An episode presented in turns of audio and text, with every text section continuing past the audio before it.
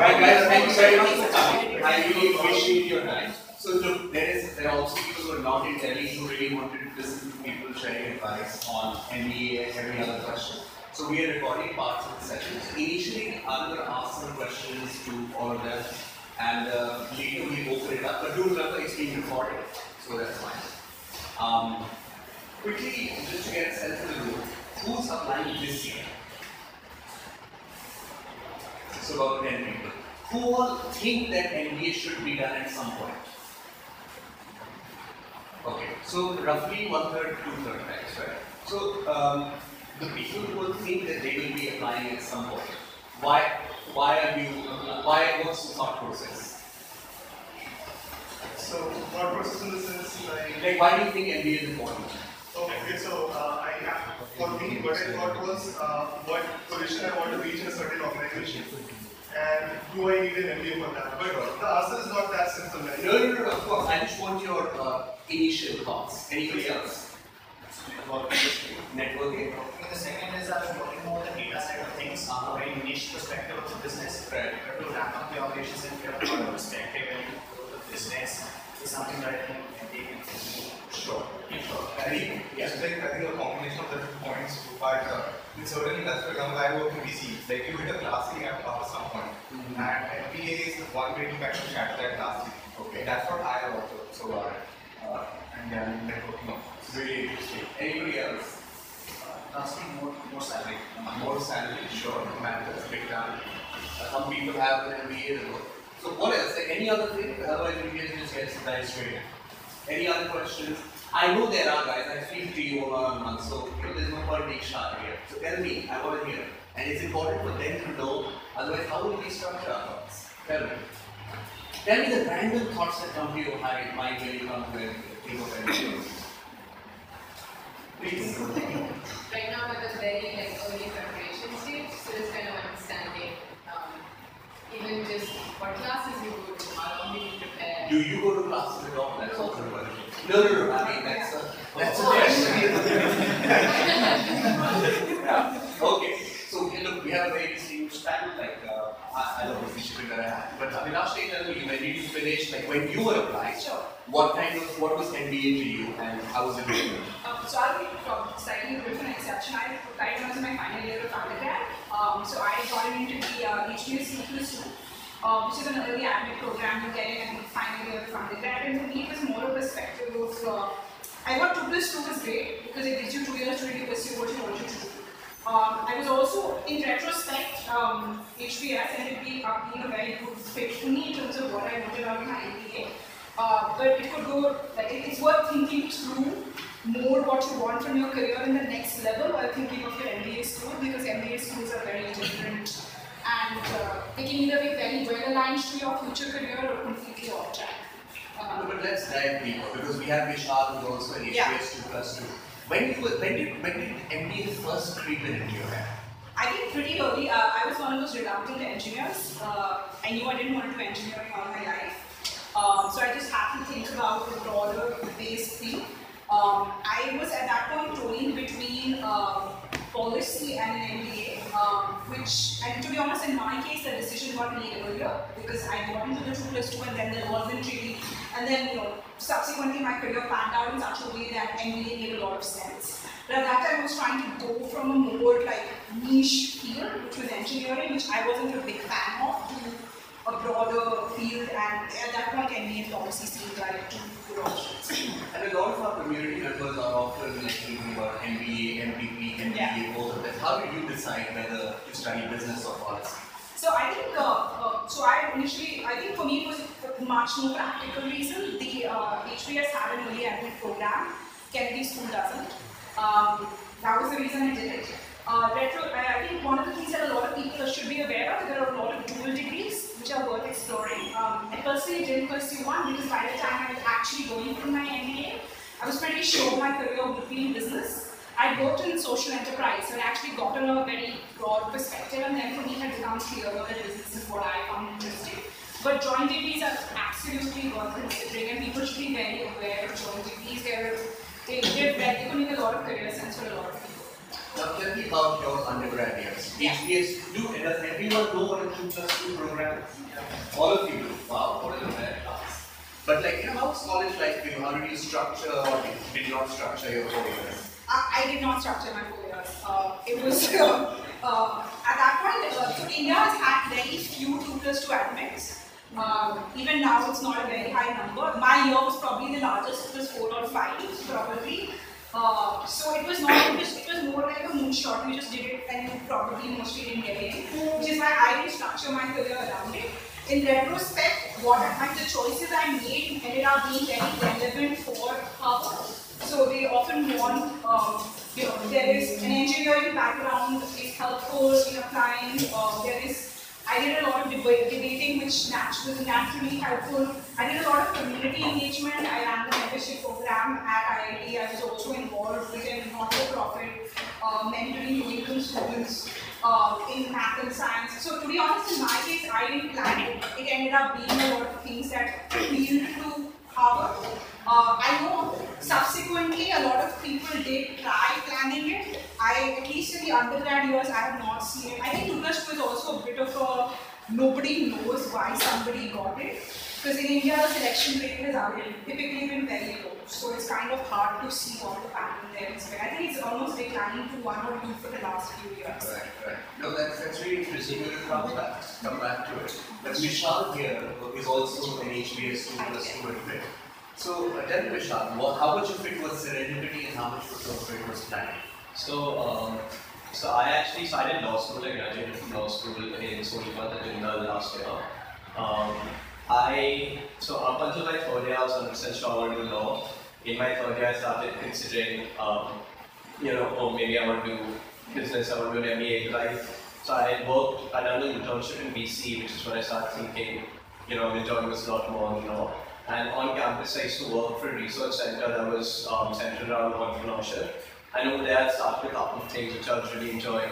And, um, you know, with my understanding, I started talking to lawyers who had done um, an MBA, and my understanding was that I need to do a couple of years in corporate law, probably MBA, private equity, do that, then apply, um, you know, for MBA four five years into it. And then I happened to meet someone uh, in Bombay, which is where I'm from, in, from my school who had applied for two plus two in the year before. And he was like, oh, you should definitely check this out. I never heard of the program. And this was the beginning of my final year. So I had some time, I had, um, you know, five, six months to look at the application and everything. And that's when I thought, okay, you know, this sounds really interesting.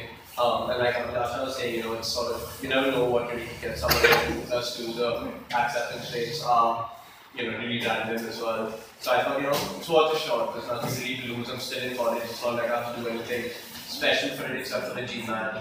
Um, so it did come about sort of randomly almost. Um, but yeah, it's definitely an interesting program. I think having that um, admission secured has been over a year. So you know, having that sort of secured or whatever, it makes it a lot easier to now plan my career accordingly, as opposed to being stuck in law for four or five years, not 100% happy, um, and then thinking about okay, now I should apply to business school. So, so far we've discussed two lessons stand out, right? Planning or like, you know, like, it's not a movie that you can orchestrate. It's not a script that you can copy. So don't try and copy Abhilasha's answer. There's some common lessons that you might uh, take from it. One of which from Vishal's story, which I will directly that there were 10 internships over five five, over five years, and not exactly all of them were planned one after the other. There was a concrete goal of serendipity, there was like a decent amount of work done there, and hence the entry made some sense.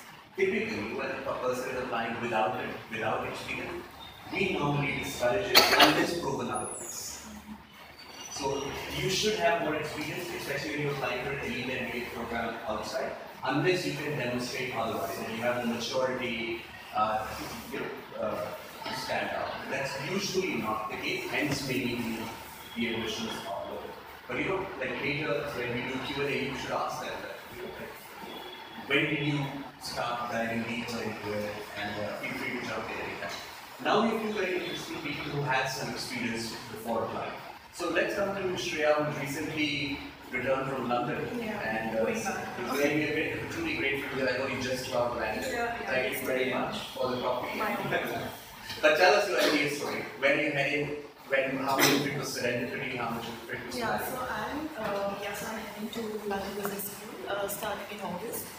Um, so yeah, I just came back, we had a paid event over there, very interesting. So I think for me, I always knew uh, during my undergrad that this is what I want to do. It has to be MBA for me. Um, yeah, so it was more like a childhood dream, and I didn't put too much logic behind it. I think just intuitively, I always knew this is what I want to do. Uh, and everything that I've done after that has always been like even like the job I took and every move I made within the job it just so that you know will look good on my CV I can talk about it so that I can get my um, school admission. So that was my always you know like north star and everything I did was orchestrated to achieve that goal. So yeah, after after Stephen's, I did five years in a reinsurance company. It's called Swiss Reinsurance. We insure the insurance companies. Uh, they came to campus. Yeah, it's very uh, niche model, but very interesting nonetheless. So they came to campus. I got into the international graduates program. Um, yeah, and after that, I, got two promotions within the job. I mean, I really tried to create them for myself so that it would look good on my CV for the MBA application. Um, and yeah, just last year I applied for the B school. I think it turned out to be much tougher than I thought.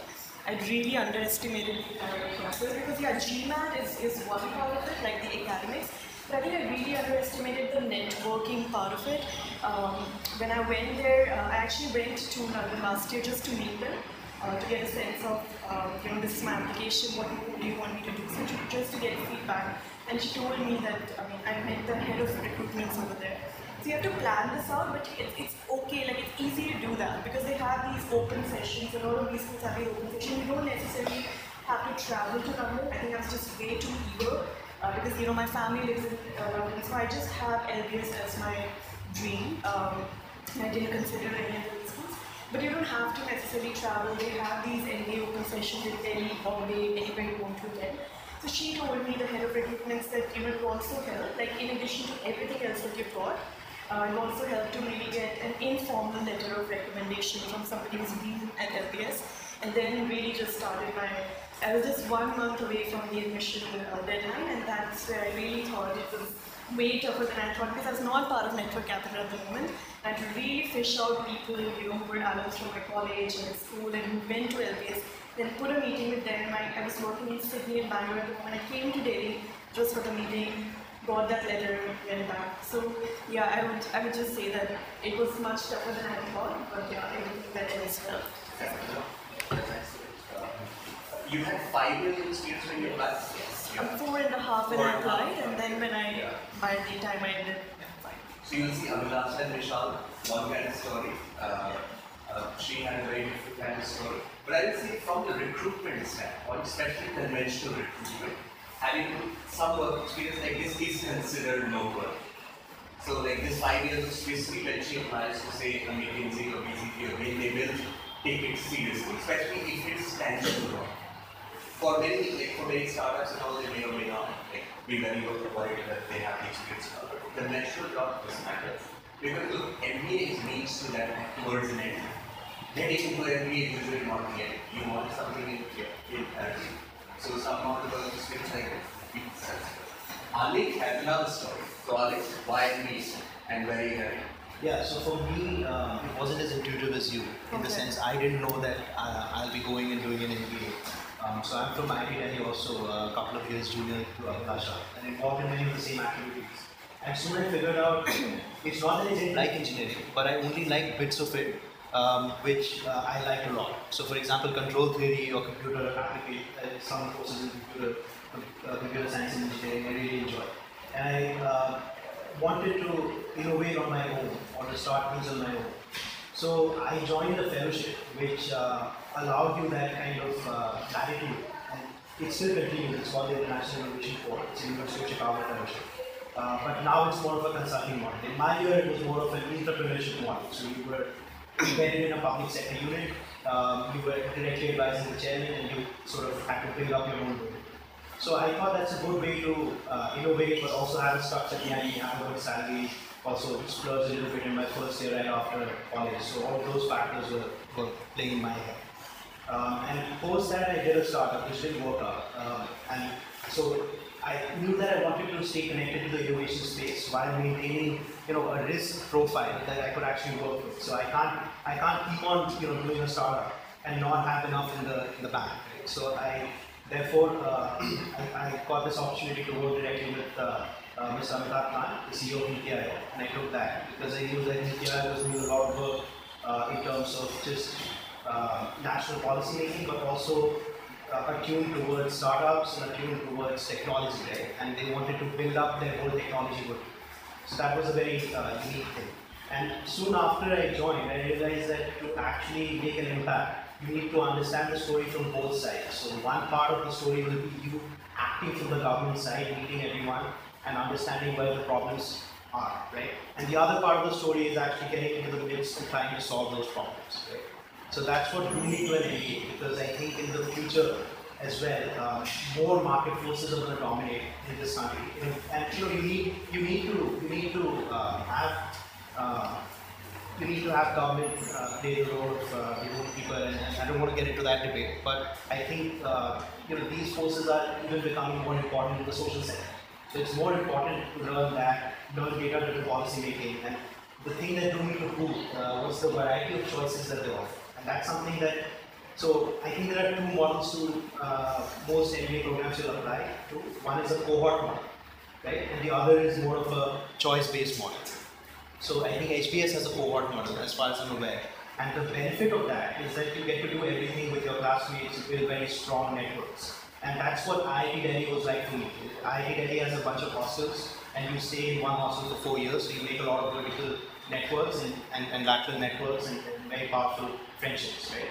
So um, I, I like that, but what I did not like was the inability to choose so much about you know which courses I wanted to take and I did not want to take.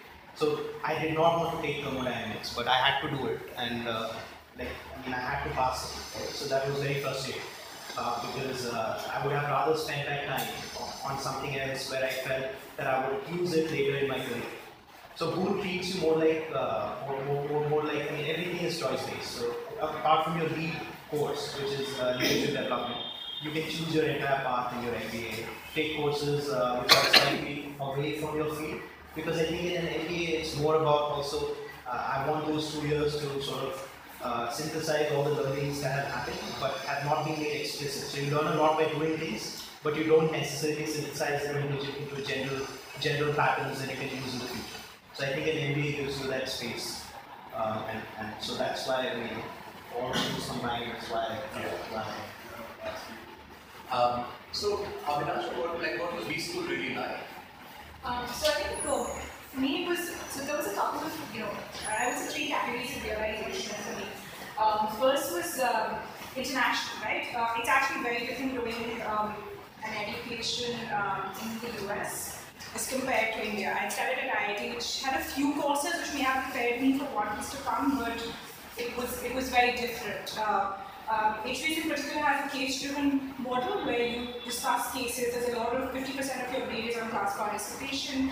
Um, that way, part came more naturally. I've been debating for many years before that, but um, just the degree of writing, uh, just like sharpening those skills and just having a point of view and being able to back on it was something that it was very interesting to learn in a very multicultural classroom. Uh, so that was one dimension of it. Uh, the second was that I had had very, uh, so I worked in a startup in the education space before this, so I had very focused experience and I wanted to diversify, which is actually quite different from a, a reason why a lot of people do their MBA because they've actually often done consulting or investment banking, which is broader and they want to go that narrower. But I think MBA supports both, it just depends on how you structure what you're doing. Um, so I tried like, uh, you know, contrary to a lot of very different advice, I tried very different things. I tried finance, entrepreneurship, life sciences, which is where my current career is in. Um, so that was the second dimension uh, that I, you know, found really interesting. That for me, uh, I, by the way, it was not completely unstructured uh, exploration. That can be challenging and could potentially have very significant downsides. I had a few hypotheses that I was testing out. And um, so the, HBS helps that because the first year is it's called required curriculum. You have to do everything they ask you to do. The second year is elective curriculum, so you choose all your courses, and that's where the first year allowed me to dabble, get some perspective. And the second year, I was able to test a lot of my hypotheses out. My current career shift was like very much linked to that, know, as well. The third thing I think a lot of very few people talk about this is city. Um, so HBS is in Boston. Um, Boston is also like the hub of colleges. Um, I spent a lot of time at MIT, spent a lot of time at the Kennedy School, spent a lot of time in the Boston ecosystem, um, and that really shaped what I did. I currently work in a startup that's using a written AI-driven platform for early stage research in pharmaceutical companies, so AI for drug discovery, and a lot of that shift was was, was driven partially by HBS, but al- but also was like driven by the city I lived in. Um, so I think those were the three things that I always found very like the city part I had not expected at all. But cities have characters. Boston definitely has one. So from this part, you should know that uh, fit is really important for business. For example, the case method that I last week spoke about, some people really, really struggle with it. You take guess who? Struggled with a famous person in India? Rajat Gupta, the former CEO of McKinsey. So if you read his autobiography, he describes in great detail why people or at least professors would think that hey, you have such great ideas, but somehow you never speak in class. If you don't speak in class, you don't get class participation. You don't get class participation, oh, your grades go down. He was just like he was just uncomfortable speaking in groups. Like he doesn't in the book he doesn't say very, very clearly whether he was an introvert or not. But he was alluding to it was my yes. So you, you should pick your school as Hollywood spent over method of X provided really well. But in the second year, Rajat goes and explains how, with the help of his professor, he started speaking in class. And then that professor recommended him to McKinsey after he was rejected. And then, you know, so, so the story here is that unless you have people who can really vouch for you, like Rajat Gupta's professor who helped him increase his grade, eventually helped him get a second shot to McKinsey, and he led McKinsey. For you, that's also a subtle aspect of business the kind of uh, meaningful bonds that you build, whether it's friends or professors, I'm sure we Yeah. come to that aspect as well, is super important. I know I think you already know some professors at Booth, so you want to talk some, some a bit about what you've worked with them or Yeah, I mean, due to uh, my fellowship was a um, Chicago fellowship, uh, the professor it, uh, Dr. Anup got a chance to work with him on uh, various uh, you things, both at ISC but also later. So, for example, uh, you know, he works at the intersection of uh, blockchain, economics, and how it flows. I mean, there's a lot of interesting stuff just by talking to him and reflecting uh, on some hypotheses you have that you can just begin to dis- I mean, and it's humbling because a lot of the stuff that you thought you, you have thought uh, is original being the start in the moment. You say that, oh, that's already been done, and uh, uska ye result. You're like, okay, fine. Right. So then maybe something else. So I think it's important, uh, as you rightly pointed out, uh, to have backers, uh, and I think that's something that you should think about in your career as well. I mean, of course, there'll be recommenders, but uh, if I asked, if I perform the 360, and no one will, but if someone were to do that, uh, 360 degree evaluation, right? If people ask about you, uh, what would they say? Um, and that's not necessarily how you plan out your own career. I'm not saying like do your job thinking that you're watched by everyone, but just know that know that there will be that you need to have backers apart from your recommenders who can speak for your work in the future. Just one quick plug there. So my ex-boss was from Harvard, uh, which provided me a lot of perspective going into what I was getting into. Uh, I think the best thing he did for me was tell me every reason I could take it. It's very important to know that uh, business schools are a lot about fit. I, I know for a fact there are some schools I would been miserable. I also knew people who were miserable at Harvard.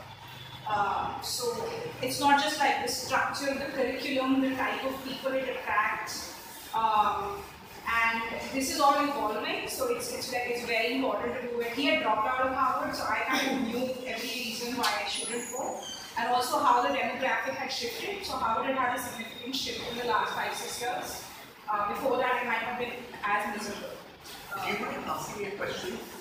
who were your referees? Is, was that one person? Yeah, so I had, uh, so my, uh, so I had applied when I was in final year of college. Uh, the, the work that I did, the not-for-profit which became a startup, he was one of the persons I worked with. So he was ex-Harvard, which, which helps by the way. Your recommender from the same school helps a lot. Uh, and uh, they, they don't, re- they don't really, I mean like, they don't care. Uh, yeah. And uh, the second person was a professor, but that was uh, usually they, and then the third recommender used to be to be you to do with the two plus two, you do two recommendations in college. And then the third recommendation comes in only before you join. Uh, who's another of my. But then that's not a decision making. That's not, that's just like finish up the Finish up. paperwork. Yeah. Look, so the key point is, and I'm going to ask each of them about their referee, but like from what Alex said and then Avinash said, you know, the referee, the reason that they ask for a referee, basically they want to know, is there one or two or three people who can literally vouch for you without batting an? Like they need to make a case for it. And if it is filled with is a leader, he is a spokesperson, you will not get it anywhere. If your letter of recommendation is a bunch of buzzwords, you will not get it. Unless and until that letter of recommendation is author is Barack Obama. So I'm removing extreme celebrities from the case. By the way, you'll be surprised, they, like some people do get letters of recommendation from, from massive celebrities. For example, one, one person at Network Capital got a recommendation from Katie Tech. Because that person worked with. Very clear, very good. But usually for mere mortals, that usually doesn't happen. That person needs to make a case. Like, are you comfortable to talk about your referees? Yeah, yeah, sure. One of them is my current boss. So obviously I have to, as soon as I join the organization, you build up your credibility to do your work. That's I think something that anyone who's in the professional sector would understand. You try to do your work, uh, uh, you know, you try to approach it uh, not just in terms of what's being told, but in terms of how that work will really help the organization in the long term. And that's what, if your if your if your referee is a leader of that organization, and they feel empowered by the work you're, you're doing, then they're more likely to, uh, to. Uh, the other recommender, of course, was again someone uh, I got an opportunity to work closely with. Uh, was uh, I, I mentioned uh, Dr. Malani, and the reason was that in the first year of the fellowship, he was the founder, and it was the first inaugural year. So therefore, it was there was a lot of like um, issues in terms of how do you even manage a team, how, how is it embedded in a government organization, what's the status, and so uh, I, I sort of went the extra mile to start to try and help with that. Otherwise, I wouldn't have got that particular recommendation. Uh, and what happens is that you need to have specific examples, uh, which, which is something that uh, as soon as you guys get to get to write in your application, you'll, un- you'll understand, which where, where the recommender talks about. So if the recommender is only seen you from afar, like if the recommender is the boss of your boss of your boss, and he knows that oh this is a private kid, he's doing a lot of good work, that won't do. Right? Because they will they will have no examples where they able to speak about an, a situation where you were there and you tangibly made an impact, and without you something would have gone south, or without you it would have just remained status quo, and that really big deal wouldn't have happened. So, so somebody has to uh, really work with you, and that person has to be recommended. I don't think, in my case, it worked out that the recommender was also someone who was well known, but I don't think that's the biggest factor at all. Uh, from all of my, all of the people that I know into great schools, it's really being a person who really knows them and can, can, can write in detail about. it. That is that is the rule of thumb of right? Al- uh, Also, just to be clear, when I read when I meant celebrity, I meant a globally recognized celebrity you see on TV every day. Yes. So some people, one or two do get but most of us won't. So it's important to have a referee back for you, who will write the story, and not somebody just casually goes off. That is not good. So Vishal, who, re- who referred you on your? So, um, I had, again, since I've had my final year of university, I had people from the university itself. Um, one was the vice chancellor of the university. So Jindal, when I joined five, six years ago, was a very small university, so everyone knew everyone. We were in close contact with all the professors, VC, everyone.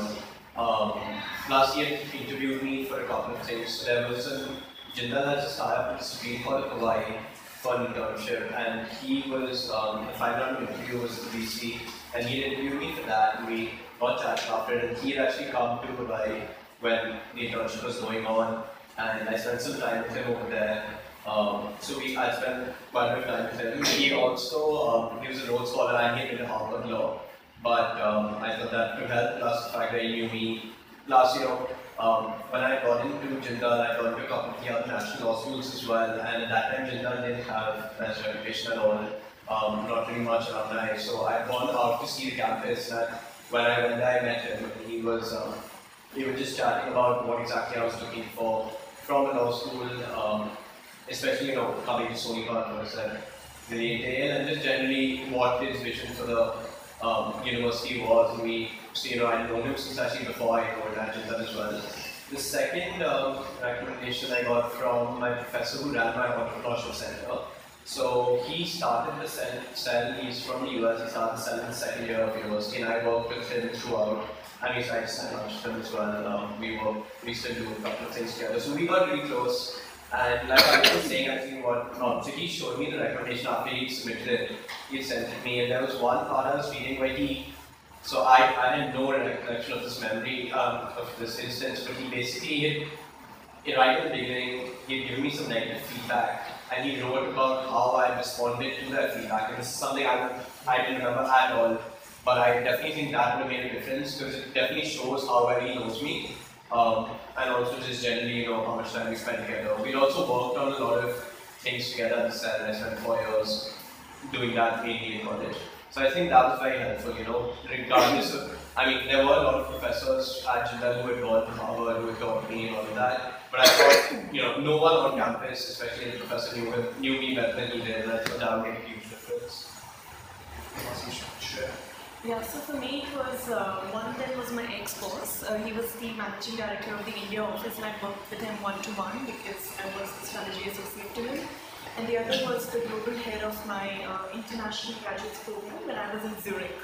Uh, so I thought it was a good mix because I had one lady from Switzerland and one, I mean not, not putting a gender mix, but then one person from Switzerland, one from India. And then also I think uh, the global head of the grads program was talking more about when I just entered after college. So she was talking more about my initial one to two years, and it was more academic because at that time we were doing more presentations, papers, etc. And then the MD talked more about um, you know what I did uh, in my year three, year four, how I developed my business skills. So I think it was, you know, it didn't look like it was like uh, like a copy paste, you know, both of them. They both talked about very distinct experiences. I think one thing which really helped me was uh, the MD. Uh, he was very forthcoming and he actually sat with me. We had a one-hour session and we really talked about. He gave me a lot of ideas that you you have not put in these kind of things which will you know look really good. And I think it's a lot about storytelling. So uh, in your application here, you have to really balance out. You have your essay, you have your CV, and you have your recommendation letters. And space is very restricted, at least for LBS. I think INSEAD has 10 essays, but we have just two with 500 words each, and you have to put in as much as you can show different uh, experiences. So whatever I could not fit into my essays, I told, you know, I wrote in this letter, and then he kind of, you know, added more to it.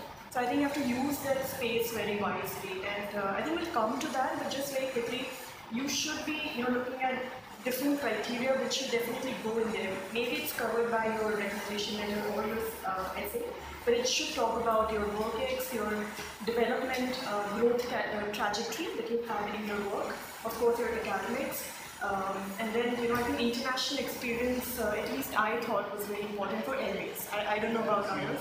Many B schools don't really care, some do a lot. Um, then I would say uh, leadership potential, uh, which I struggled a bit with because I wasn't really uh, you know, managing a team or people. So I had to show different projects which I was leading and uh, different things had to come into that sphere. And I think the social impact can also help.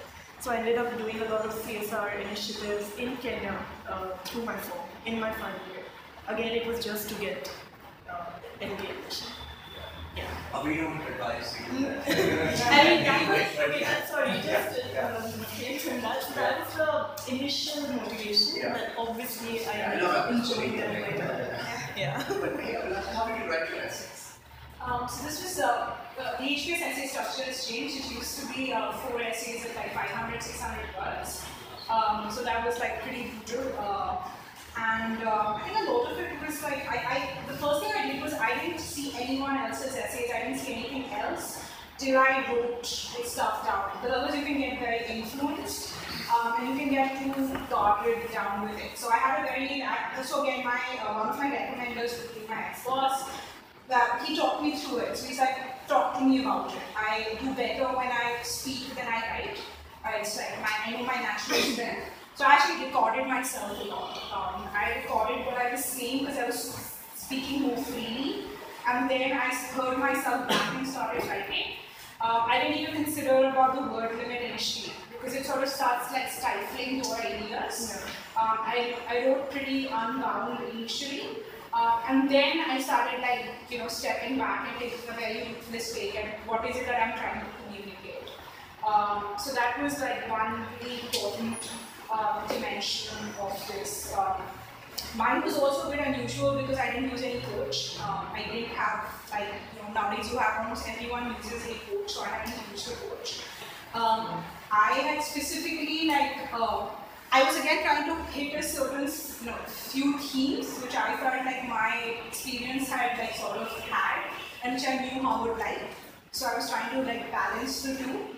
Um, and I was also trying to, uh, so, so, there was the, so there was the writing process, which started from speaking and writing uh, very un, you know, un, uh, not so clear by word limit and then word limit.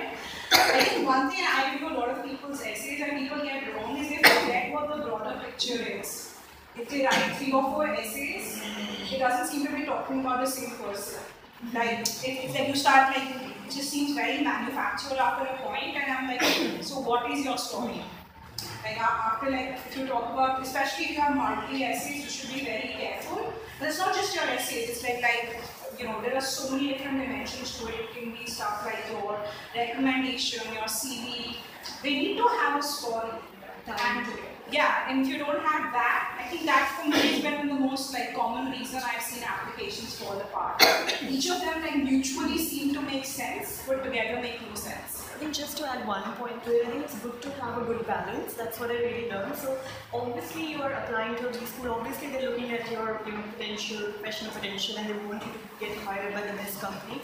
So then obviously you need to sell those points, but at the same time, so you need to balance that with you know, don't make a caricature out of yourself and really do express your authentic you know, strengths and uh, really come, let your personality shine. Uh, yeah. No, I, I would completely agree with that. And, um, Which year or last year? but what she said last, what she said last about uh, letting your personality come through. And how you do that in an essay, for me it was, uh, so there are two things, right? First is, what is a business school really looking for? And if you look at, uh, I mean, most of us, uh, if you're, if you're going to Indian institutions, there's a correct answer to everything. Right? So there's no there's no direction here of a correct answer. Right? First is that recognition. Uh, what what they're really doing, and uh, and I think US business schools will sacrifice fairness to the utmost degree for the best class that they can get. Yeah. Right? And that's the difference. In India, if you hit that bar, no matter no matter that 99.5 in CAT or 99.9 may may not make a difference in terms of outcomes, they will still prefer the 99.9 guy because it's an objective metric. And they say, look, we don't care if it's not an objective metric. We we are we put a lot of faith in our admissions committee, and whatever they decide, we'll do. So therefore, you're trying to make yourself as unique as possible without turning yourself into a caricature, which is I think very important. And how you do that is uh, you don't try to overemphasize points. You don't try to come across as a leader. You try to just tell a story uh, about yourself. and so it, for me, it was relatively easier, I admit, because I used to write fiction uh, in college and generally. So for me, it was not so much iterative. And in fact, when I iterated, sometimes it would become less better, I, I would feel. So, uh, but I don't think that's necessarily the right. You have to find your own mechanism to, to be able to uh, write these essays. So I would suggest starting on time Exactly. and then sharing it with others. The, I think the second part is that you're not the one who's going to critique your essay, sitting in your room, right? The person who's going to critique your essay is going to be reading through 20 essays uh, in, in a day. And so try and anticipate that mindset and read the essay from that viewpoint uh, if you're actually going to critique it at all. Uh, because you uh, are going to critique it knowing a lot about yourself and even a nuanced point there in your essay which to you really hits home. You know, if you think this is like a shot out of the park, this is something that really tells my story, I may not even understand it. We doing a speed read in 10 minutes. So that's the second part. Um, And so I think I, just feel like you have to put it out to them. Like, you know, they should not be reading between the lines and, you know, trying to find out, okay, this is, okay, so this is, you know, this is the one key takeaway after reading the entire paragraph. They should not keep, you know, uh, using their time to like second guess, okay, this is what this person is trying to say. Just put it out there. What should really excite them about you? It really has one to be test, one test that I thought was useful is that once you write an essay where you really put your personality into it, you'll feel slightly embarrassed when it's going to a third person. Yeah, it really You know, you does sound read it and be like, really, am, am I sending this out? And I think that is a good test that you really put in something of yourself there. And I, what, what, what I heard that admissions committee is really like um, is, um, is a little bit of personal storytelling, right?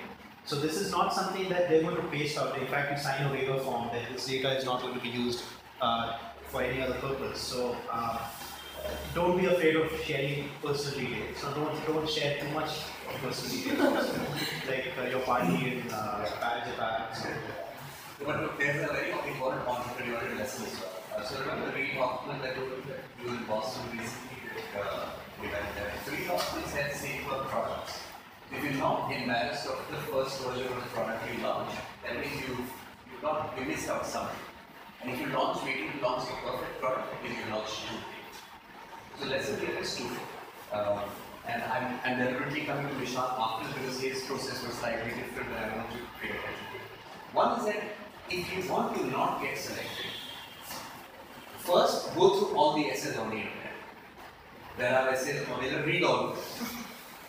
Then do pattern matching. Oh wow, Kenya gets me to X, or Australia gets me to Y. And the third process of not getting selected is to send it to 50 people. If you make, want to make sure that no school admits you good one, do this. No, no one will ever admit. Why? Because it looks like a kitchen. A bad tasting. Because basically it was a case of यहाँ से buzzword there, this that, and wow, this, this, never do that. They are interested in your story. And uh, I know it might seem like, you know, because I finished school five years back, it might seem like somebody is dispensing wisdom who already has it. But I'm telling you, most people who get it, get it because they tell their story in, a, in the best possible format. And that best possible format is the final last mile final game. But I see most reasons, most most times people falter, and I know some people here who more than deserve to get it. And like somehow it didn't work out. One is that luck be bad. The other is that because you consulted with wrong set of people. And second that you consulted with a randomized set of people. So first five, first rule of thumb is you will should not consult with somebody who is directly not gone through the. Rule number one. And second is that you should not have somebody who who doesn't know you reasonably well. Because that person will somehow not appreciate the nuances. However, there's a catch. The person who sort of knows you well will also take something that implicit understanding. Oh wow, yeah, oh I know that you put you what what Abhilasha just said. But a reader might not. So that's that's a good balance. So my process of any any of these things will be a combination of all the three plus what Vishal has just about. Look, most 80-85% of the work on the essay needs to be yours. If your first essay and your last essay are telling a completely different story, that means there's something not adding up, especially 10 30 days to submission. That means it's a cross line. Like, you know, the good day you get it a bad day you won't. You don't want that situation. Right? That's why it's hard. But your first idea should be the and your last idea should somehow be linked in an ideal case. It may not, but that should be the case. But yeah, I know your process was slightly different, and if you're comfortable, I wouldn't mind if you share your GMAT score as well. So, um, uh, you know, for the essay, so I agree with what everyone was saying, especially with keeping it authentic and all that. Um, know, what Utkarsh was saying, and I agree, but I never really, have, no one who read my essays ever done that MBA before. And uh, everyone who read my essays was very close to me as well. Um, I didn't know Utkarsh back then, so. Uh, but, um, so the HBS essay um, has changed, like Abhilash was saying, it's just one essay, no word limit, uh, but no like specified word limit, and it's just what more. Like, basically, they say that okay, we have your resume, we have your recommendations, we have your grades, we have your extracurriculars. What more would you like us to know about you? Um, and I think that's an interesting question. You know, it's a lot easier when they like tell you, okay, um, what is your motivation to come here? Um, or, you know, whatever that to be a lot more specific. This is completely up in the air. It's like, okay, do what you want with it, and that's what you want us know about it. A lot of what I wanted know about me is already in my recommendations or in my um, extracurriculars or it's, you know, in your resume. Um, so that was interesting. So what I did, um, actually, I applied to um, Stanford as well for their um, virtual school. And so I, when those are the schools I applied to. So I started with the Stanford essays first because I deadline a few days earlier. But basically, before I started either of them, I just one day I just had a little document in front of me and I just put down all my thoughts. Um, very generic, not specific to the questions, not specific to what really um, anything, just why I wanted to do this, you know, why I wanted to go to business school, why I thought either of these schools could be a big good fit for me. Um, and then when I actually got down to writing the HBS essay, I picked up from that. You know, things that I had already um, written down about why I wanted to be there. I did, uh, you know, a lot of people ask me, one of the most common questions I get asked is, should we go to a counselor or should we go to all these admissions, uh, companies, whatever, I always say no. I think that completely takes away from your own voice or your own, you know, I say no harm in talking to as many people and getting an idea, but I would, you know, I wouldn't let someone else dictate what should be in my essay. I think that's another reason I think everyone who read my essay was close to me. I, um, so I, when I started writing, uh, my dad my Marcy, um, both whom excellent writers, joined me, they both helped me, you know, say what I was trying to say in a much nicer way. Once I was done, you know, with draft that I was okay, I really like this, I think it's good. I started sending out to other resource friends of mine whose opinions I valued. Um, very often would come back like, you know, completely criticize, which I like, you know, it's no point sending people over and telling you what's really good, it's really great, and just because they're close to you. Everyone I sent to, you know, had constructive feedback. Uh, I didn't always take it, you know, um, like Prakash was saying, if you show it to too many people, uh, you show it to one five six, or if you show it to too many people, then is that chance that you might lose your own voice, or it might just come like a bunch of perspectives, you're just trying to keep everyone happy. I think it's important to know what you're trying to say, and then you know, feedback might be relevant in like to a generic essay, but it takes away from your personality or what you're trying to say, doesn't really um, make sense to remove it. So very often I would, you know, get feedback, which I would read the feedback, I'd be like, oh, this is really helpful. Go back to my essay and be like, oh wait, if I change this, it sort of takes away from what I'm trying to say, so I don't want to do that. Um, so I think it's important to know who, what, when to sort of take that feedback and when not to, and also, I in terms of knowing not that, oh, I know better than that, but knowing in terms of what you're trying to really say. Um, and yeah, and then at the end, I think there was like one or two people I said who had never read the essay before, more just in terms of proofreading and just generally what's your opinion, you know, what would you, if someone said this to you, what, what would you think? Um, so I structured my essay sort of like that. In terms of writing, what I ended up actually writing, I ended up writing um, why I wanted to do an MBA. And of course, I put in the things about, um, you know, there are things you know that they are looking for. So in terms of leadership experience, or in terms of um, what are the experiences I had in college and also why I think I'm a good fit for HBS.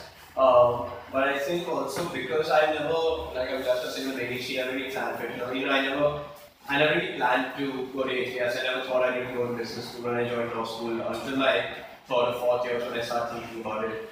Um, so nothing I'd done was like, oh, I went here so that I can apply or, or meet some box. I think that also helps keep some sort of, um, you know, just come across as authentic. I like to be pleased that when they're reading it, they're like, okay, he genuinely wants to be here, um, sort of thing. In terms of GMAT, so um, so I gave my GMAT again when I was still in law school.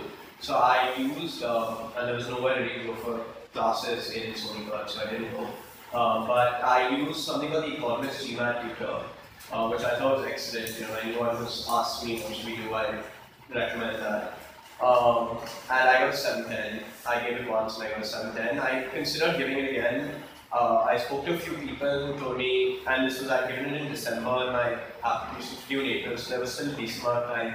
But everyone I sort of spoke to was, if you've crossed that 7, 7, 10 mark, um, giving it again, maybe you get a 740, but you'd rather take that time to spend on your essays Um, and I decided to do that. Okay, it's a very personal choice. So, Yeah. have all of you watched Alex's masterclass on GMAT or? Why? Go and watch it today if you want to take the GMAT. You know, like, I mean, seriously, you did not know. And Abhilasha's masterclass, have you guys taken that or not? Yeah. And Vishal's digital marketing masterclass, that is prerequisite for any right? Because I don't like to repeat. So please make sure to do that. But in his masterclass, we cover specific pre- preparation methodologies for GMAT. Like what he did was he's also taken the CAT and almost got a full score. Right? So like those kinds of things are super useful. Let's let's make sure to do that. For GMAT, here's the. Statistically, what I noticed is that low Indian GMAT score usually is not a good sign. I also tried when I was studying, yeah, my score was 780. Alek was also 780. So 7, 7, 7, 7.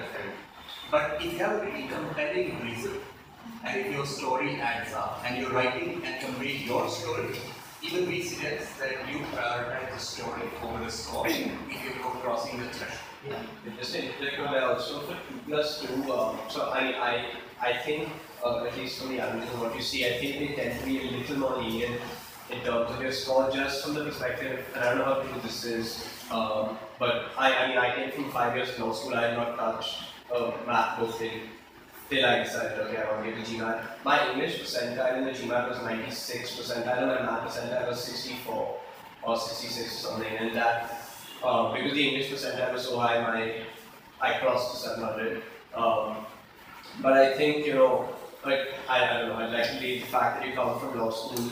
But I've spoken to a couple of people um, right before who had uh, someone from Cambridge who had done law and then um, gone as well, and they had a I think 720. And um, his understanding also seemed to be that you know they sort of understand the fact that okay, you haven't done this for five years. I don't know how true that is. You know, But then, it. but then you know, Um, when you're giving your GMAT, just just give Yeah. your GMAT. yeah. And then that's always the first step. That's always the first step. Uh, and everything else will, will you will have to do and plan out anyway. So I mean, just look at maximizing your score. Uh, because I mean, for me, the thought was that I had to maximize it. I had a particularly horrible uh, CGPA uh, in my in my undergrad for, for the aforementioned reasons. I did not. I, I did well in classes that I liked. I did not sort of uh, want to do uh, certain classes. Let's leave it at that. Uh, but the thing is that then I was very concerned right, that I have to get my GMAT and I have to balance out my uh, uh, you know my my, uh, my my undergrad CGPA. But then and I don't and I don't agree at all actually with uh, not not talking to a consultant. I think what they do bring to the table, and, and a lot of them you can do free consultations with. Uh, and I think what they do bring to the table is someone who understands, who has seen so many applications, giving you advice from the vantage point of someone who doesn't know.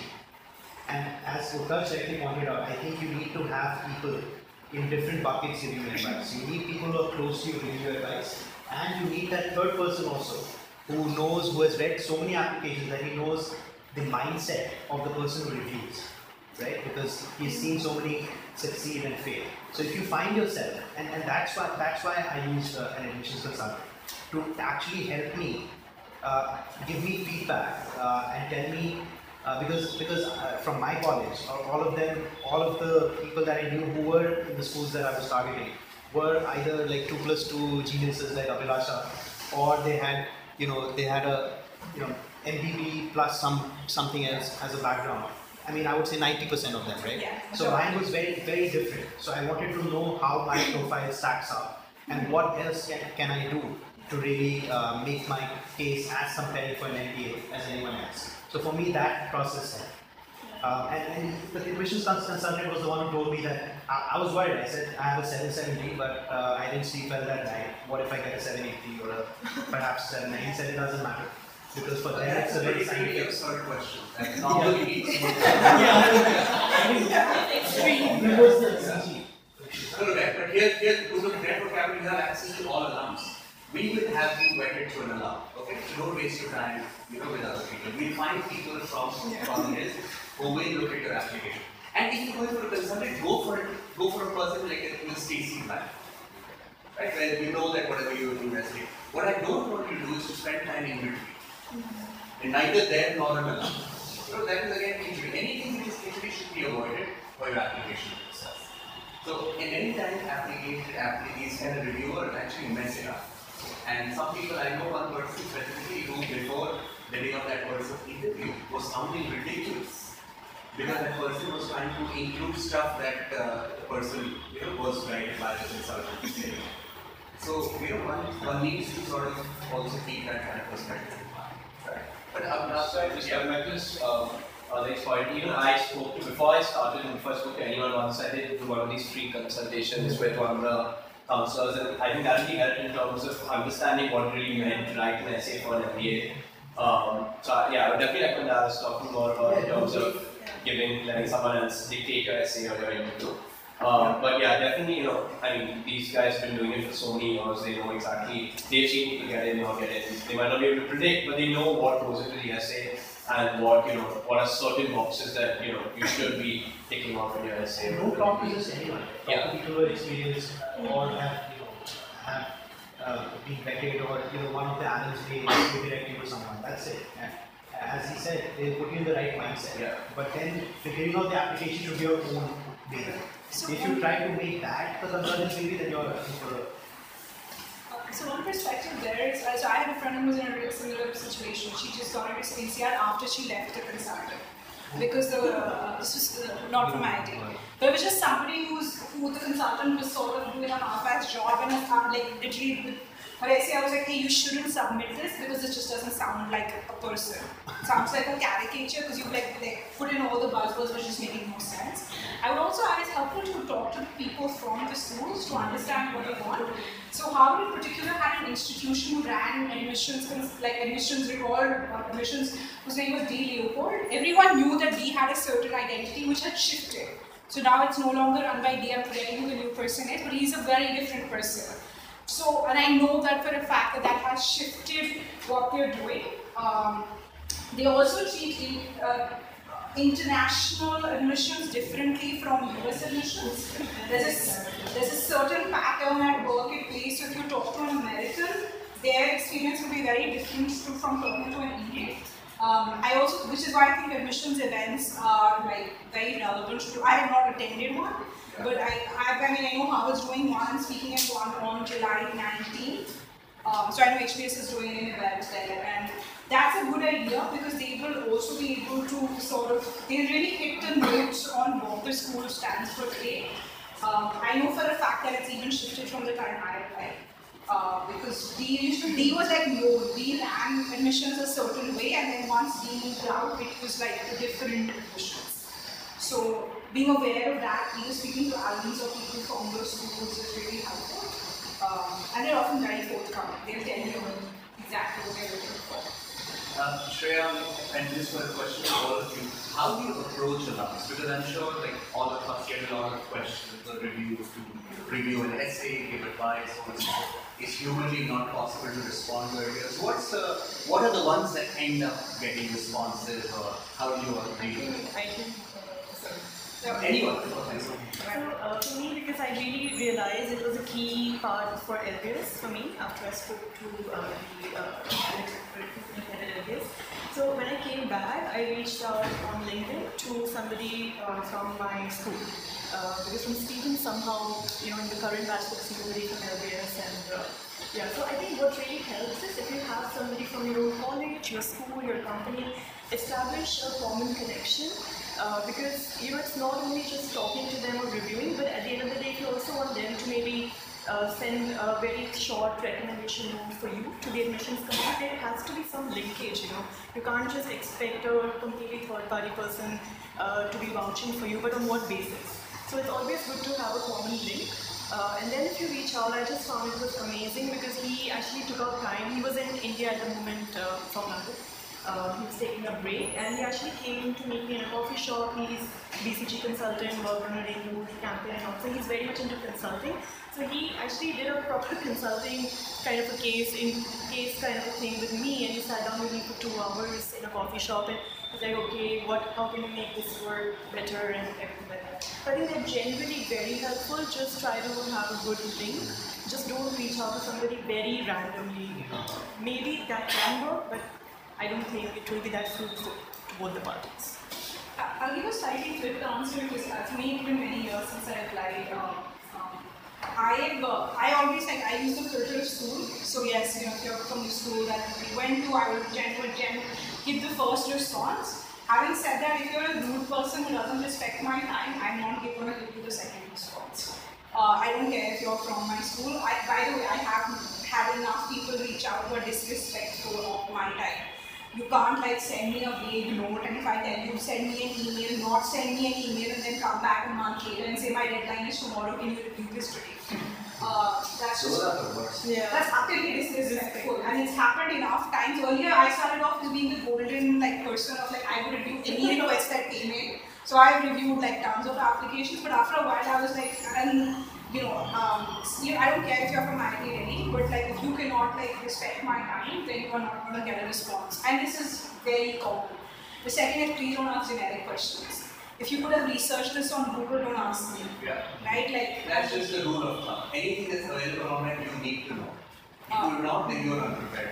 You probably will not get it also. So those people I just don't respond to. I also realize over time it's like I don't have that much time, so I can't respond to you. If you just ask me like which is the website for application. I, I'm not Google. I don't ask you. There, there are enough people Yeah. who ask like very generic questions and or will not follow up on time. Don't have the courtesy to thank you. I'm not expecting you to like be very grateful to me, but I expect you to be like show courtesy. Um, so that is there is there. This is very real, especially if you send out multiple multiple requests. I've seen people like uh, mix up names. You're writing to me. You better get my name right, right? Like that's the basic gold standard of like people. I have actually randomly helped people who I didn't know at all. Uh, and that came from a place of does this person sound like a genuine, authentic person who's asking me a pointed question? And um, you know, in fact, I had somebody who reached, and I think now I realize I should probably point that person to you, Michelle, because that person had a law school background and was asking me about something. I was like, hey, I can get you this far, but like I don't, I'm not a lawyer myself. Um, but I think like so pointed question helps. Uh, realize how much I will do for you without having a prior connection. I will not sit and read your first draft. I will only read and like the first draft of a very dear friend. Um, so those are just like just understand, be focused on your question. Um, just be a nice person to deal with. Um, and I can't stress how painful it can be, like people who just go radio silent or send you something one day before deadline. I would do that for like maybe three people in this world, and like clearly that person. And that isn't a random name. It's not, and but I mean, to be fair, the random LinkedIn does work. I keep, I check my LinkedIn regularly. I do sometimes, but it just depends on how But authentic it needs to be crafted a certain way. Exactly. You need to make it easy for the other person to respond. Yeah, You know, because the person wants to, like when is the person checking like LinkedIn? Like if the person is busy, then between that between times of travel between these, you want to make it so simple for him or her to respond that they want. Yeah. And in the same process, they sort of respect you. That Yeah. person has done a basic amount of work. I will respect and reply to this person. The other thing is thank you. Please send a sincere thank you request. You'll be surprised how few people do it, and you'll be surprised at how everyone remembers it. yeah, If you forget a thank you, have missed an opportunity. Thank you, thank you note is fake. People can tell, especially people get a lot of thank you notes. Can tell which is a sincere thank you note and which is a thank you note that you send to the check box. Go and send a thank you note. And this is only I know most of you will get into top schools, business schools, and otherwise. Please make this a habit. Send sincere thank you notes. It will be it's a nice thing to do, but it will also help you professionally earn on. Right? Now that with the thank you let's come to the interview. So how was your interview? How did you know Pepper? Um, the HBS interview is interesting. I'm not sure how the other schools interviews are, but um, it was exactly half an hour. So when I got the mail, um, they, they didn't have any options for Skype or doing it in Bombay or doing it in India or anything like that. Um, and at that time, I didn't, the dates, so the exam dates weren't out, and I thought it might be in the middle of exams. So I initially started googling, um, oh, you know, can I do it on Skype and stuff like that. I spoke to a few people um, as well, and then everyone sort of recommended that, oh, if you can go there for the interview, try doing it, otherwise Skype. And um, you know, so whatever day or two later, my exam dates came, and it actually happened to be in the period between like a study period, study leave. So I had a few days that I could actually go there. Um, And when I was thinking about it, when I was talking to people about it, the sort of understanding I had was that it's exactly half an hour long, um, and this was two at 30 minutes. I was in the middle of the answer, and they stopped me. Um, if it's or if you're doing it on Skype, if your internet is not working really well that day. Um, also, what's interesting I see about HBS is that within 24 hours of your interview, they make you write a reflection. Um, and what a couple of people told me that I thought made a lot of sense is that if you're doing it over Skype, your reflection is going to be that much harder um, as well. And since I had that opportunity to go there and study, I was obviously very keen. Um, so I did actually end up going there for my interview. They had a lot of, um, and by then I connected a couple of you know common friends and whatever. I, one or two people, um, one or two people I connected with also giving the interview, so I happened to meet them. So one of my seniors from school um, connected me to a professor at HBS also, who I met the day before my interview, who was extremely helpful. Um, so you know, I think going there definitely made a big difference. In those two days I was there, seeing the campus, meeting that professor, whatever, meeting a couple of other kids who also left the interview, really made a big difference in um, you know how I approached the interview. Um, for the 2 plus 2 interview is slightly different because they don't really have too much to ask you about um, in terms of work experience or you know growth after you've graduated or whatever because you're still in college at the time. So they, they had a printed copy of my essay and a printed copy of my resume in front of them. And um, you know, I think it also really comes down to luck. But the first question they asked me about was about the research center, which I spent know four years. One of the things we started over there was this program for Tibetan refugees, this entrepreneurship development program, and um, they asked me about that. And um, you know, again, I think one thing that really helped over there was that I, I, I hadn't been prepared for that question, and the, not that there's anything to prepare for, but they asked me, or tell us some of the entrepreneurs you worked with. And one thing we do at the center is we stay in touch because I had this thing called the Legal Entrepreneurship Cell, where we help entrepreneurs with legal work, um, legal research um, for free. And so for the Tibetan Entrepreneurship Development Program, I was constantly in touch with all the entrepreneurs, helping them with you know legal issues along the way. So immediately as soon as they asked me, I was like, oh, you know, I'm still in touch with this person, this person, this is what they're doing, this is how I help, all of that. So I think the fact that, you know, it wasn't something randomly I'd written, but something that I've actually done. And because anything, you know, a lot of people have noticed on their resume write things and I'll ask them about maybe like, oh, you know, we did this one summer. Uh, I think that would definitely put them off. This was something I'd been a part of genuinely for many years. Um, so when I started speaking about it, um, you know, it comes across genuine. Second thing that I thought uh, which you know a couple of people told me as well, was that you only have half an hour and you don't want to go on about one question. So even though there'll be a question where you have loads of things to say, try focusing on what you think is most key things and then giving them an opportunity to ask you something else. Um, and also, I mean, I think by, and again, I don't know what this is by, but by directing your answers in a certain way, their follow-up questions will also tend to be about a certain topic, and I thought that was very helpful you know, knowing exactly how I want, but not that you can prepare for it, but based on the question, just knowing, okay, this is a good part to end, because then they're going to follow up. You don't want them to feel like you're the only person talking and they're not getting an opportunity to ask you a question. I just wanted to wrap up the HBS uh, interview piece because I think a lot of the things are similar. Uh, one of the best pieces of advice anyone gave me was preparing answers on cue cards, which were like really small. It forces you to have a lot of brevity. Like you just have so much time. You can only write so much, you can only speak so much. Uh, another thing, because it's a 30 minute interview, a lot of people said it's, it's a 7 into 3 pattern or something like that. Each, they'll, they'll, they'll cover 6 to 7 themes, and within each theme, they will go like 2 to 3 levels deep. So in my case, like they'll be like, um, I, I interned at ITCA, I written about that. Um, so they would say, so tell us about it. How did you react to that and that? So there is a certain, it's not just a question and then jumping to another question. They had two to three levels of like trying to verify that story adds up. And then they move to another theme. So you have between like, you know, depending on how prompt you are in your responses as well as how it's tying up, I think they typically cover five to seven themes and go two to three levels deep.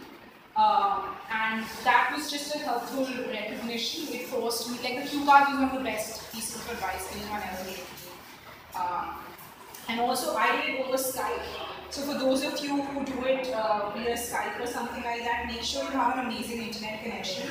I did it out of the uh, senior dean's office at IIT because I knew anywhere else the internet connection is going to be patchy. Uh, so I did it through that uh, and uh, prepare doing interviews via Skype or like do it because it's a very different experience. You, it is a bit weird to be able to see like people in a different way. So I've seen a lot of people get thrown. They don't know where to look. no, there's a camera. Look there. Like don't look in other directions. Uh, so depending on whatever your medium is, make sure you practice that well. It just very quickly we come back to Alec and the team. So in LBS we have video interviews. Yeah, one component and the other is in person. So yeah, that's very true. Like when I look at myself, I'm just oh my god, like you know, it's so huge, and I have to like really just talk to myself. So yeah, that's that can happen. so be prepared for everything. Yeah, which is How do you most prepare? sorry. Like any advice to to Uh, interview also LBS is very different. I would say uh, we have one video interview, actually two video interviews. One is a set question for which you get to prepare and then just say it out like a speech. Um, and the other, any random question can just come online. Uh, so that happens first and it kind of really prepares you for the in-person uh, interview to come. I think for me, I really prepared quite a lot, which wasn't even required. Now I feel. Uh, but I just like went online and I saw like the top 20, 30, you know, normal typical HR questions. They don't have to be MBA. But everything about your strengths, your weaknesses, your background, why do you want to do what you want to do. These are general questions everybody should know for any interview, I feel. So I really like sat down, I read a document of like 30 questions and answers, and I really did a lot, which I think was not very required. Because I was told that the LBS interview is very conversational, which I really love because it's with an alum, and you know they just really. I think HCM is not with an alum, right? Uh, at least, yeah, yeah, it's the alum. And interviews can go both ways. Both ways, okay. I, I don't know. But I, I've heard generally very good things about LBS interviews, and uh, it really was like that. He was very chill. This person he made me feel very comfortable, and I think the general questions would be uh, really just talk about your journey, talk me through your CV, or uh, what are you doing, and then you know why do you want to do MBA and why specifically and what you want to do later on. So again, it's a lot about storytelling, really knowing your story, being very authentic. I think they really want to check authenticity as well. And just personality exchange. It's very conversational. There's a case study as well, which happens in LBS, that I did not prepare for it because it's not like a consulting case study. It's a very, very quick five minute, they'll give you a topic and you just have to talk about it. Turned out it was AI for me, something related to that. And he was very, very sweet. Like he gave me the, the uh, choice. You can choose which topic you want. So it was nice, but mine went on for about two hours. So I think with alums it, it probably goes on in a coffee shop. So it was very relaxed. Okay. So mine was an anime videos right? Uh, but before that, uh, so the person he was talking about was very thrown off, that was me. He, really doesn't want you to go to a consultant. no, but on a serious note, uh, that was not because of the consultant, but because I talked to too many people. I talked to too many people with the standard questions. So as she said, there are some standard questions, right? And I think uh, now, if I to prepare for it again, what I would do is I would just write it down. Because normally I can just, you know, you can just talk to people. So why, why, why, like, why prepare speaking it? Um, unless you know you're doing mocks with people, and don't do mocks with people you know. I don't, I didn't feel, find that that helpful, you know, because because I knew that it was so weird uh, talking to them um, and just like answering these questions as if they did not know me at all. So I had to turn off the video because that really put me off. Like I did it with Aziz once, and it was like, what, what am I doing? And That was too much knowledge about uh, the thing. I think a Yeah. certain degree of separation helps. Yeah, yeah. So, so um, you know, for me again, it was a conversation. Uh, Alan, Alan was just, just uh, very friendly, Yeah. but he didn't try to throw me off because he really attacked me in the first uh, three, like They really went to down do to it in three minutes, and then was gauging my response to it. So how, how balanced it was, whether I was empathizing with what the interviewer was saying, and, and in my case, the interviewer um, spoke more than me towards the end uh, and was talking about their own uh, sort of story, and it lasted more than an hour. So I got a good feeling towards the end that okay, the interview has gone well. Um, and I think that was because uh, you know, Utkarsh actually really helped me because one day before he said, just forget all of this like uh, stuff. I think you need time to forget. So if you've done all that preparation, uh, let it settle in. Don't do all that preparation. This is why you shouldn't do things last minute. And I'm speaking from experience. Uh, just uh, forgetting it became a very big challenge, right? Because you've gone into this structured thinking process about every question, but that's not how conversations work. Um, and then just like have a good conversation with someone, and that person is trying to test is that, and especially if it's an alum, um, I would think the person is trying to test is this person a good representative of my community? Uh, does this person belong in my community? Can they can they do well in my community? And for that, you know, it's important to have a good and interesting conversation with that person. So approach it from that lens, um, and, and, and don't don't uh, be afraid of saying I don't know. I mean, that's the standard advice. If they ask me a question where I did not feel like I have enough knowledge to answer, I would just say that I don't think uh, I know uh, that much about it, but I'll take a crack at it. Uh, I, I had uh, offers from what in Sierra Florida, and my story is slightly different I was basically looking to apply policy. Applying to business school for was the last minute. Second, I was very young. I was at the Young India Fellowship first batch, but I was only 24 now. So I did teach for one consulting one year, Young India Fellowship, and while I was at the fellowship, I, I had little work experience, and so I, my GMAT score was high at that.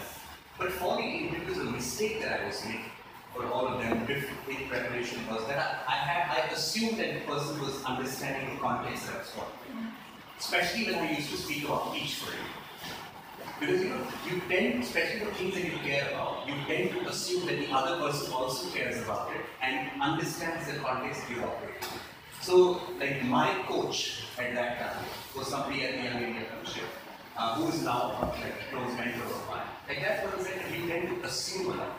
And because you're articulate, it sounds like you know, like, like people are really engaged, but you know, when they reflect, they will feel like, oh wow, what did he say? What did he mean by that? So then he told me that do don't do too much. Just make sure that you spend the first one minute explaining what you're talking about and then dive.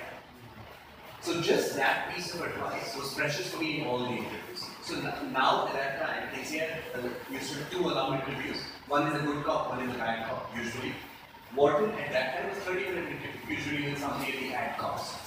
The question was ball- ballpark knowledge, like why lying, what are you doing? They for different kinds of things. Cornell was also an the person sits down. Cornell now has an interesting Cornell tech program as well. So a lot of you who are looking at it's an interesting program. So I would also say that Abhilasha has advised cue cards. Plus, for people you who tend to assume that the other person also knows and cares, these two things usually go together. And you know, Alek's argument, as you can say, like all these four people are. But Alek, one day before his interview, was not sounding like Alek at all. And I do think that was because of, to some extent, over preparation, to some extent, it's like trying to, you know, just make sure. I'll tell you exactly what it was. It was listening to about five more people than, than I should have.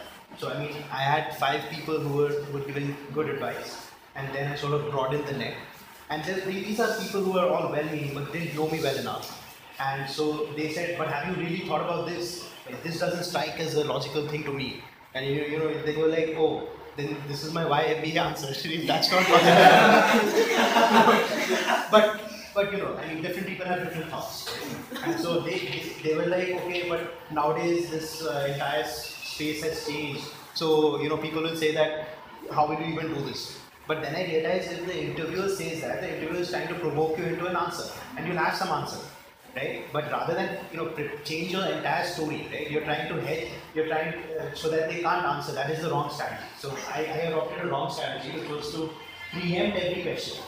And then, then, then there's no point having a conversation, right? Then you're like, then might as well write it down on a piece of paper and put it, uh, give it to the interviewer. What's the difference? So that's, that's sorry. So I'm saying other um, You do that since in- my interviews was different private analysis, but so after the interviews, um, they had like an open house session, and they said that um, so I think to there were around 1,400 applicants, and they called 200 to the interview, and then they picked about close to 100, and they said that you know all 200 who've been called to interview on paper are good enough to make it, but we can only take 100, so the interview stage is not about who we choose, but it's who we can eliminate. And I thought that was very interesting because then it really comes down to, I mean, especially because HBS is fully case study method, you know, um, they do, I mean, when you're in, the way the interview works is you sort of they give you a slot, you come and they make you sit down. I mean, everyone comes like half an hour, 45 minutes only at least. So you're sitting down with many other people who are also there for the interview. Uh, everyone's obviously very nervous. And then uh, when it's your slot, seven or eight, I think eight people, uh, they call you up. And then we're all sitting up for like 10 minutes. And then one by one, like an interviewer comes out and like calls one person in. And so then you're waiting to be called, which adds to like the entire thing. Um, and then I had um, two, so usually it's just one person asking questions. Uh, in my room there were two people, but one person asking questions and the other person was just sitting there making notes. Um, which is yeah, it's a little unsettling. Um, That happened to me in my undergrad though. That happened in Steve. yeah, so that was I- really I- intimidating. So when they called me in for the ISC interviews, I was doing that to people. I felt bad. I was like writing. Yeah, no, so Dee Leopold took mine. Um, and then she had someone else taking notes, and she kept asking questions. And honestly, I couldn't. I got out of the interview, and I remember I called my parents, and they're like, "Oh, how did it go?" And I was like, "I have no idea." They didn't have any indication. They were completely like, you know, they didn't smile. They didn't. Nothing. Nothing changed. They were just asking me questions. Uh, one by one, and then you know I was in the middle of an answer. They're like, "Okay, thanks, time, time's up, you and that was that was it. You know, so I had absolutely no idea. I think it's really important that you don't let anyone that throw you off. You know, um, because they, they are obviously trying to throw you off, see who does well under high pressure situations, who's going to do well. Um, I mean, obviously, it's like one on one interview versus like sitting in a class of 100 people and trying to talk in your case study method. It's very different. But they did say in the open house that, you know, I mean, they're trying to see how people react under different situations, um, how well you can like speak, how well you're able to put across your ideas. Um, you know, one of the things the professor who I met for my interview told me was that, you know, a lot of people have excellent ideas, great work, you know, great experience college, great all of that. Uh, but when it, when it comes to someone asking them a question, they get lost in trying to figure out how to put it across. And then that puts the interviewers off already. Because then they believe that, okay, in a classroom situation when you're trying to explain, you're going to go on a whole different tangent as opposed to just um, getting to the point, which is really important for HBS. Um, so I thought that is something as well. One thing specifically for HBS, I saw this with one of my best friends who applied a couple of years after me, was uh, the interview throws you off. Um, she was convinced she's not getting in, and you also have a 24 hour time bound thing to write a reflection. You have to sit and write it. Like you can't go into a zone where like this is over, my application is over, and she was in that zone. Um, and you know, she then took a step back. A lot of people counseled her to be like, you never know how an interview is gone, especially with HBS. You have to write the reflection. Um, and she got it. So, like in general, just like you know, you could think it's gone disastrously. The reflection is a necessary part of the process. You can't just be like, this has gone disaster, let me bang the shit. Uh, it's just worth remembering. Have your like, you know, usually for anyone who's done a good application, have four or five people who are really closely championing it. So like even when her application started going, like where she felt like the interview didn't go well, she knew she had to call me, she knew she had to call her elder brother, who's a Bhutagam, and we and she knew we could that you know we could give her judicious advice. So there's a broader pool that like works with you, but there are two to three core people who can also take you up through the emotional ups and downs, uh, which is pretty critical as well. So these three are going to start school. So just Abhilasha, what's like after MBA? And I'll wait a little bit. So, uh, so my uh, situation was very interesting because I, like said, was diversifying. I decided that I wanted to. Uh, I spent a year doing innovation consulting um, for a year after that, and I wanted to diversify into life sciences. Um, very hard. It's a, it's a very niche area, very difficult to get it. It was serendipity. It was somebody I knew who was running a company whose co-founder was based in Cambridge, and uh, he wanted. He was there. This was a completely tech science company who were trying to make their first business hire. Uh, very much driven by uh, the fact that I was. I had the. What was interesting for me was that I had to interview with the board because I was interviewing for a VP level position, so the board had to sign off on my uh, hire. Um, street cred, like HBS just gave me street cred to be in that conversation. The person, one of the board members who was interviewing me was somebody who knew the professor who taught the life sciences course I had done. By the way, these both networks are very incestuous. I've already met like six, he knew my, like in the year I did consulting, his partner's wife, like it was it's a very incestuous thing, but it gave me street cred, it gave me the language. Uh, especially if you if like me you were trying to make a difficult switch. So it's a that one of them is my senior, one of the pe- persons that you. yeah, and like like a lot of this is, and this is like in this case, like even this is a board member is a 50 year old person who has no connection with me, but he has a common connection with somebody we know, right? Um, second, I think this is worth thinking about if you're considering international MBA is think about the whether how married you are to the idea, to the idea of being in the US. Immigration's changed a lot. In my case, it didn't matter. I always wanted to be in India, and I wanted. My current role was amazing because I split time between India and the US. Uh, but I know for a fact immigration's changed a lot.